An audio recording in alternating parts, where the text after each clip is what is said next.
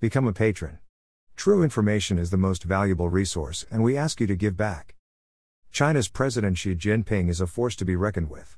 As leader of the communist colossus, he commands the world's attention, but who is China's strongman and what is his agenda? Born into the privileged life of a princeling, banished to poverty in the countryside during a political purge, his early life formed and framed his views on power and control. His rise up the political ladder was propelled by party connections and an advantageous celebrity marriage. As he rose through the party ranks, he carefully crafted his image. Today it's a full blown cult of personality featuring compulsory lessons in Xi Jinping thought.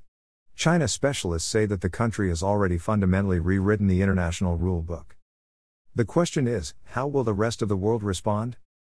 Email address. Subscribe.